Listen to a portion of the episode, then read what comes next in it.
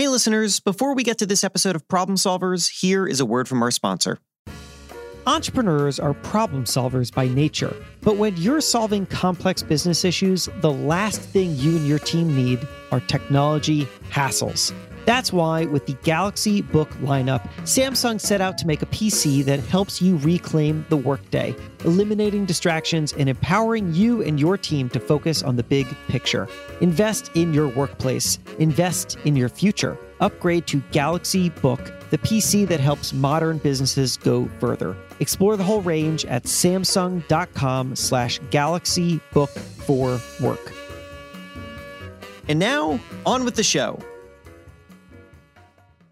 From Entrepreneur Media, this is Problem Solvers, a show in which entrepreneurs do what entrepreneurs do best solve unexpected problems in their business. We were completely wrong. And I'm just like, it's not selling. It was like we have to start from scratch. I'm Jason Feifer, the editor in chief of Entrepreneur Magazine. I have this theory about how to grow a career fast, how to skip a whole bunch of steps, how to evolve past whatever your starting point is and discover huge new opportunities and turn yourself into things that you had never considered that you would even be able to do, or that you even knew you could do, or that you knew was available, or whatever. Anyway, it's called Work Your Next Job.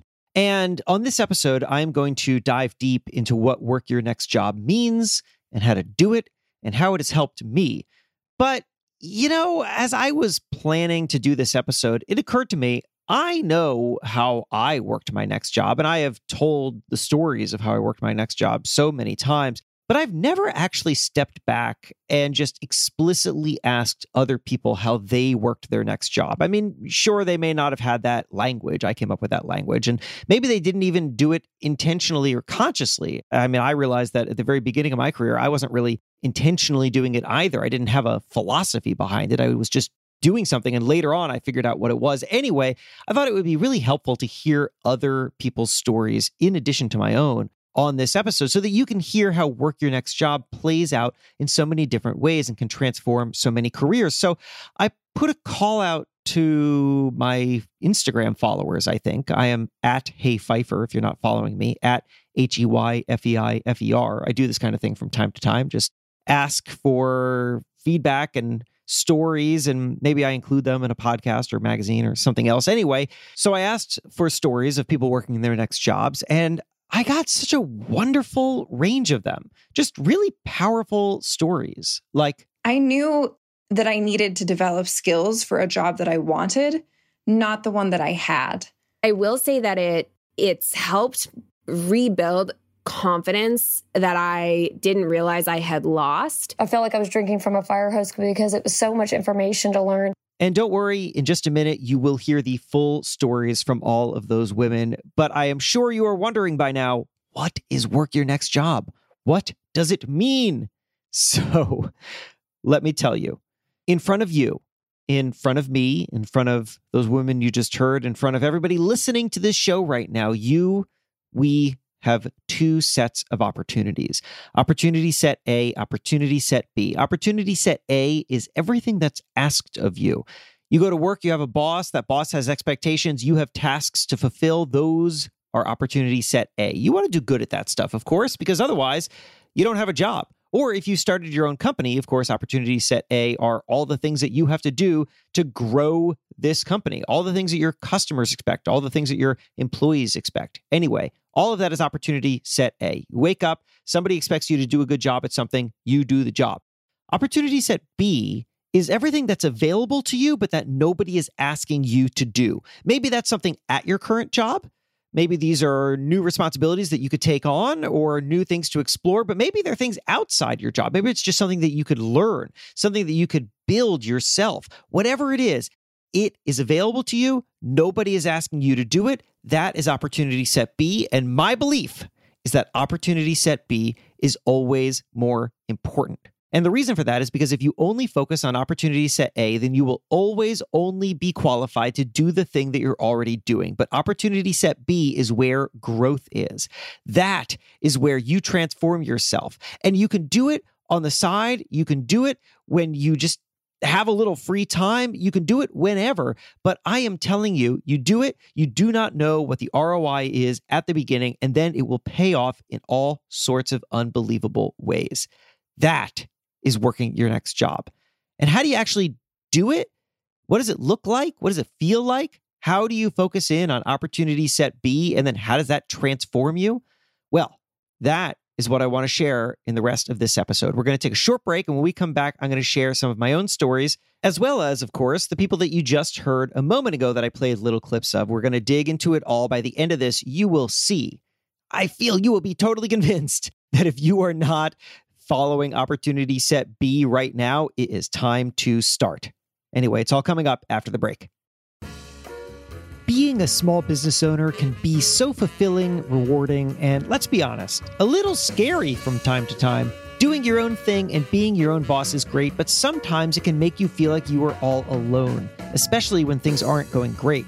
Well, the folks at State Farm want you to know that you are not alone. State Farm has thousands of agents who are small business owners too, so they know what it takes to protect everything you've worked so hard for. State Farm has an assortment of insurance policies for small businesses that can be tailored to your needs. So whether you're a hairstylist, an electrician, or a florist, State Farm agents are ready to help. Learn more and find an agent today at statefarm.com slash small business. Like a good neighbor, State Farm is there. This episode of Problem Solvers is being presented by State Farm. All right, we're back. So, before we get into examples of working your next job, let's talk for a moment about why it's an important concept.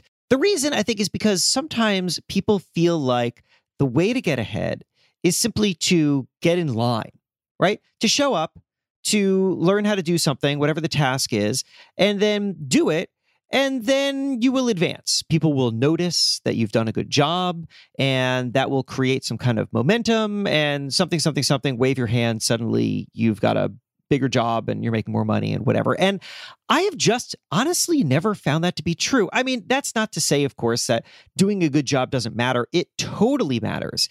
But let's remember what we're up against here. What we're up against is a line.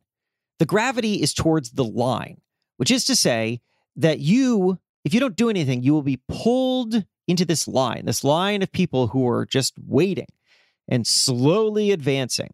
And maybe one person higher up gets a promotion, and then everybody in the line moves up a little bit. Whatever it is, right? And I mean, that's a kind of corporate vision, but doesn't matter what you're doing. There's some line that you would naturally sit in, and the gravity is towards the line. And I don't think that we want to be sitting in the line.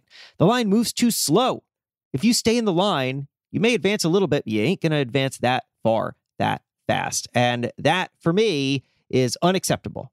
And I imagine that if you're listening to this show, then it's unacceptable for you too. And so, how do we advance the line? Well, the answer is that we have to start building ourselves into the kinds of skilled people who have the stuff that is desired higher up in the line, right? Or you say, screw the line, I'm going to build my own line because Uh, I'm not interested in whatever it is that you guys are interested in. I, we could do any of that, but you can't do that if you're just sitting around waiting to be discovered.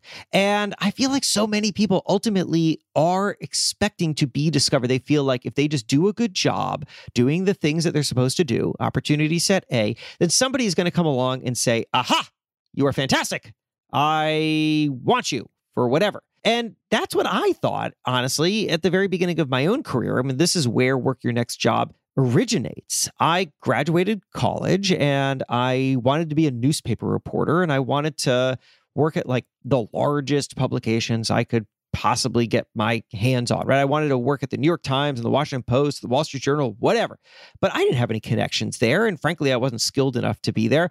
And so I started where I could, which was the Gardner News, 6,000 circulation at the time, daily newspaper in north central Massachusetts, covering what I felt like was nothing. Like nothing was happening. And I went and I tried to do a really good job and hitting the streets and I'm checking in with the mayor and I'm checking in with the cops and I'm writing the feature stories.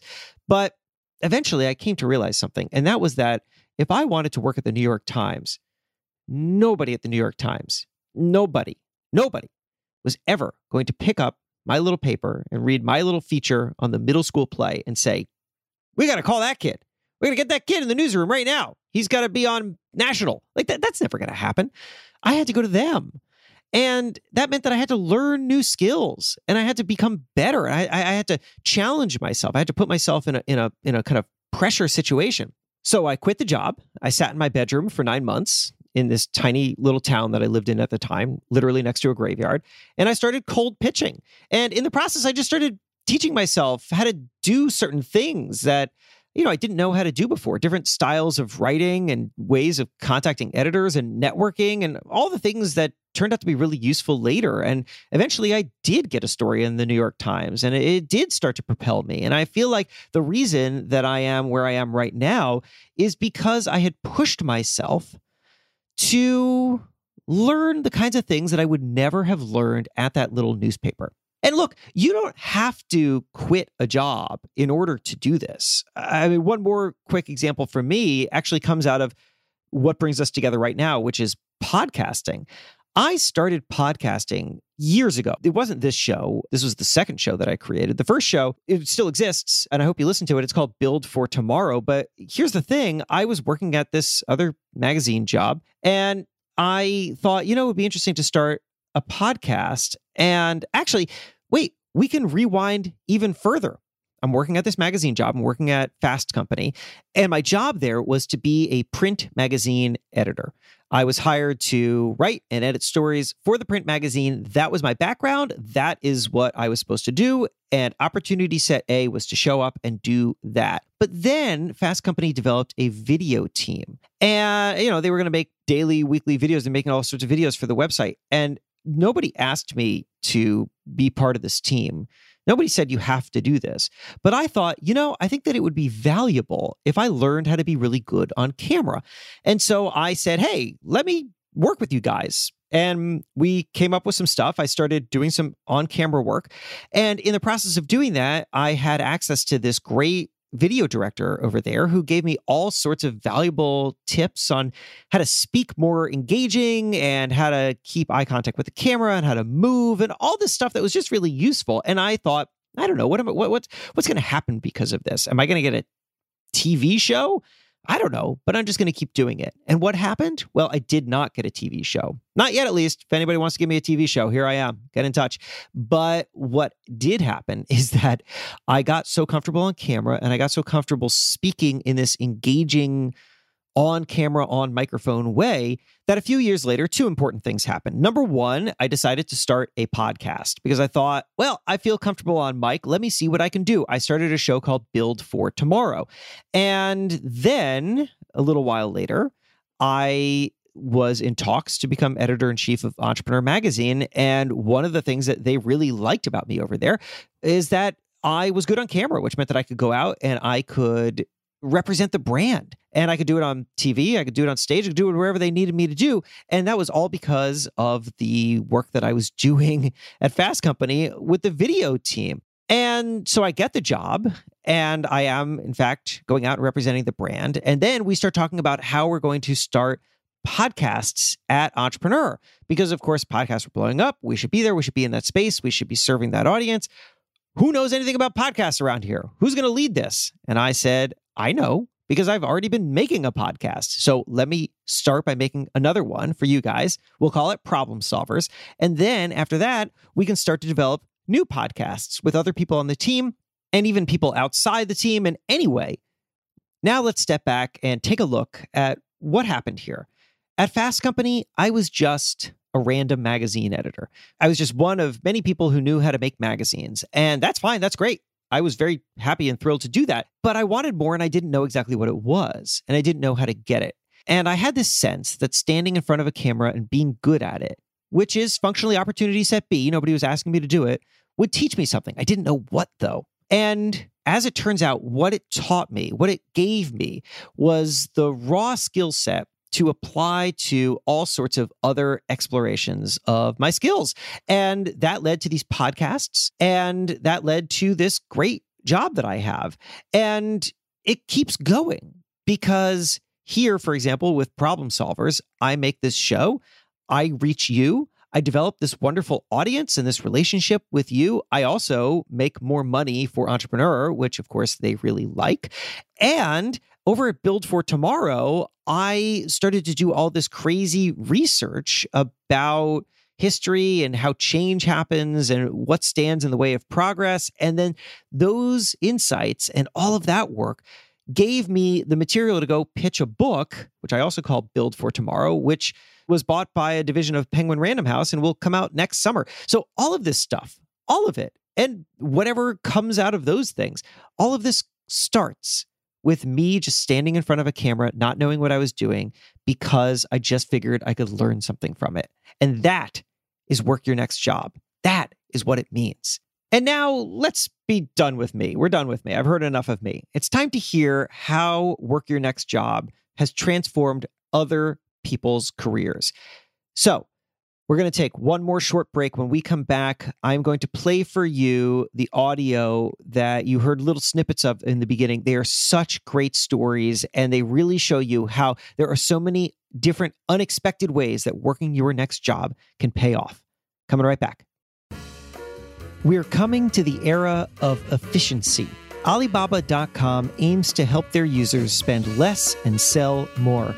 With better experiences, less time consuming, more reliable service to obtain higher quality and a variety of global sourcing, Alibaba.com makes global sourcing efficient and easy to use for any buyer, especially for small or medium sized businesses. As a B2B global e commerce platform, Alibaba.com provides a much easier, flexible, and efficient way for online retailers to source various products from global manufacturers and other types of suppliers. With suppliers, fulfillment services, and easy to use experiences improving continuously, Alibaba.com has been ready to be the new source of business success for online retailers. For more detailed info, please go check out Alibaba.com. All right, we're back. So now let's hear how Work Your Next Job has transformed other people. And what you're hearing is the result of me putting a call out on my Instagram at Hey Feifer back in March of 2021. I know I am airing this in September of 2021. It was a while ago. What happened? It was a crazy year. There are so many things that are backed up. You don't even know the half of it. But anyway, I've been so excited to share this audio with you for a while. I asked these women to send me voice memos, and uh, they did, and they're just so great. So here is the first one of working your next job from Rochelle DeVoe. I had just gotten my first job in the private sector. I had moved over from the nonprofit sector, running these big get out the vote campaigns. And I wanted a job within a company where I could get my foot in the door and make a living wage, frankly. I chose this job as a customer service manager, helping scale this company's customer service department because I had heard from people I knew that there were opportunities within this company to be an entrepreneur and really grow, and that I wouldn't be pigeonholed into this position. The problem was that I knew from day one of leading this customer service department and scaling it that it was not what I wanted to do. And I knew that the more skills that I had in any one area meant that my future opportunities would probably also be in that area. And I did not want more opportunities to scale customer service departments. So I knew that I needed to develop skills for a job that I wanted, not the one that I had. I knew I wanted to do some form of marketing, some form of storytelling, and I knew that I really liked psychology, but I didn't know how all of that fit together. And then one day, I heard about this customer insights research that the company was doing. And being from the nonprofit world, that wasn't something that I had ever heard about before. I didn't know what it involved, but I sat in on some interviews to try and learn more and see if it could help me do my job better, but also just because I was curious about it. And immediately I knew that I would have the perfect set of skills to do what I saw being done. I didn't know that it would lead to a career. I didn't know where it would go, but I knew that I wanted to learn more about it. So I got some training on my own, read some books, read articles, listened to more recorded interviews that had happened previously. And I was hoping that I would be able to grow within the company and do this kind of work for the company itself. That's not what happened. And I ended up leaving the company and starting my own business doing skills that I had already developed, like marketing and messaging and writing sales copy and doing things I was comfortable with. But one day, while running my own business, somebody reached out to me because they were asked to do customer insights research and they couldn't do it. And they asked if I could do it for them and have them watch over my work. And one thing led to another. That client loved the, the research that I did and referred somebody else for customer insights research, and it just kept snowballing. So, this skill set that was originally only one tiny piece of what I offered in my own company became the thing that I was known for. And I ended up joining an agency where I could be exposed to more clients and get even more practice. And the more practice that I've had and the more success my clients have had, customer insights is now the thing that I'm known for and really successful with. So, just last month, uh, this is just an aside. Just last month, we had a client hit their Q1 sales goals within a few hours of launching a brand new product. I mean, in a few hours, they hit their entire Q1 sales goals. It was wild. And of course, that has to do with a brilliant and enormous team behind that product. But it's just one example of the power of what this new skill set has done for me, for my clients, and it just keeps leading to more success. But it's still in my mind, even today, that I have to continue to build skill sets for the future that I want, not just the present that I have. And by the way, full disclosure, I have worked with Rochelle. Rochelle did this amazing audience insights research for my other podcast, Build for Tomorrow, which really helped me transform it and also led to the book that I just told you about a little bit ago that I sold. So thanks for the great work, Rochelle. And now, time for our next listener and working her next job. This listener is going to remain anonymous because she is talking about some things that are not exactly working, but that she is fixing at the company that she still is at. I was originally hired as an operations administrator, a title which usually consists of organizational administrative work, and that's usually it. And I think they were planning on further expanding the team, but when COVID hit, that became a pipe dream. and I started seeing some major gaps in the business that no one seemed at the time able or willing to fill, which included things like communications planning, creating agendas for and leading efficient team meetings. That was something that I asked my my boss if I could do because I just found sitting in those meetings so frustrating. Like we we talked a lot but very little was actually said and done. And I just wanted to make a space where we could be organized and efficient and actually get somewhere with our conversation. And she was very supportive of me doing that. I created human resource and support documents, did some financial planning for the business, which was super necessary and also super scary for me to try and learn how to do. But we just, we just needed it. And with that came budgeting, paying attention to ROI on non billable projects, paying our taxes, which like just had not been done done, which was crazy. And so I had a lot of help from family members who were able to give me some instruction, but it was a very steep learning curve that involved for me a lot of frustration. You know, it's also been extremely freeing. When I started doing these things, it wasn't so much that I was hoping to change my career or really that I was curious. It was more just that it was what needed to be done. But I will say that it it's helped rebuild confidence that I didn't realize I had lost.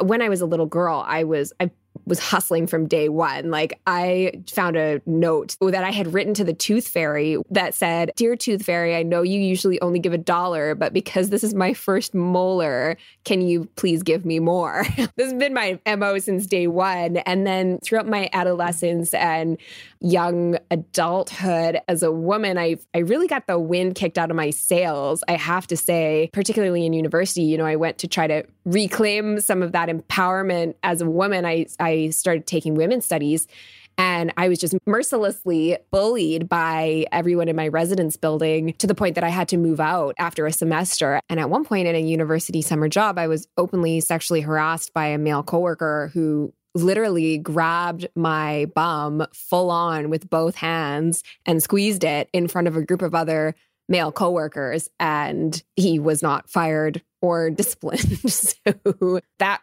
culture I think hit me in ways that I didn't realize. I didn't realize like how much my confidence had been damaged by that. And so being in this position and being free and and really having to go and fill these gaps or else from my eyes we're in a dicey position here because of COVID anyways.